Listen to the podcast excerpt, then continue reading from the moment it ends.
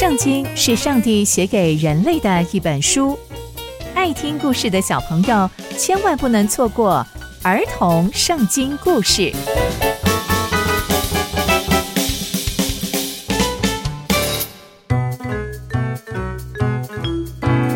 各位亲爱的大朋友、小朋友们，大家好，我是佩珊姐姐。小朋友们，今天佩珊姐姐要跟大家分享的故事是神人警告耶罗波安。我们在前一集中知道，耶罗波安竟然铸造了金牛犊，让以色列百姓朝拜，这可是踩到上帝的地雷呀！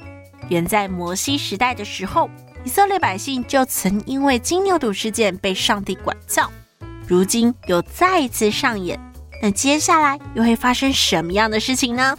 就让我们继续听下去吧。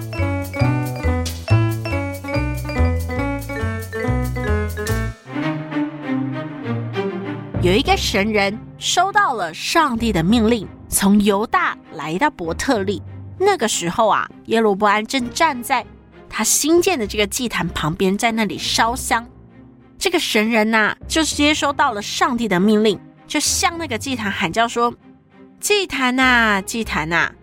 上帝这样说，你看，大卫家要生一个儿子，名叫约西亚，他要把秋坛的祭司。”就是那个在上面烧香的，作为祭物献在你上面，人的骨头也要在上面焚烧。那一天呐、神人又提出来一个兆头，说：“哦，跟你说，这是上帝的兆头。你看这个祭坛一定会破裂，祭坛上面的灰也会倾倒下来。”耶罗波安听到这个神人向这个祭坛这样喊叫的话。他就从这个祭坛上伸手说：“抓住他！”哎，就在这个瞬间，耶罗波安王的手就瘫痪了，缩不回来。而且在这个时候，祭坛也破裂了，这个灰啊，就从祭坛上洒下来。哇，不就是神人刚刚所说的这些预兆一模一样吗？耶罗波安看到之后就吓死了，他就对神人说：“求你向上帝求情，为我祷告，让我的手复原吧。”这个神人听到了他的请求之后，他就向上帝祷告，向他替上帝求情说：“上帝啊，求你使王的手恢复。”大家猜猜他的手有没有复原呢？没错，上帝就让耶罗波安的手。复原像起先一样，只是回到他本来的状况一样好好的。哇！上帝又再次行了神迹，让他的手复原。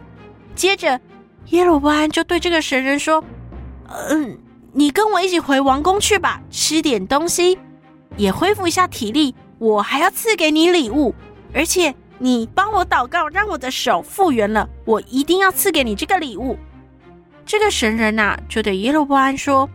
你就是把王宫的一半财产给我，我也不会跟你回去，也不在这里吃饭喝水，因为上帝吩咐我说，我不能在这里吃饭喝水，也不可以从我本来来的地方回去，所以我要走了。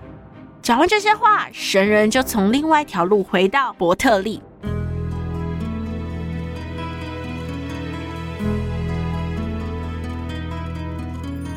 从今天的故事，我们可以知道，上帝派了一个神人来警告耶罗波安。然而，耶罗波安本来没有要听神人的劝，甚至还叫人要抓住这个神人。但上帝的管教马上就临到了耶罗波安，让他不得不求饶，并且神人所说的祭坛会破裂，也就真的破裂了。上神人还有说，祭坛上的灰会这样洒下来，也就真的洒下来了。这些。都是上帝要耶罗波安知道谁才是真正的神。更要紧的是，耶罗波安的手一伸出来，上帝就使他瘫痪，也是神使他的手恢复正常。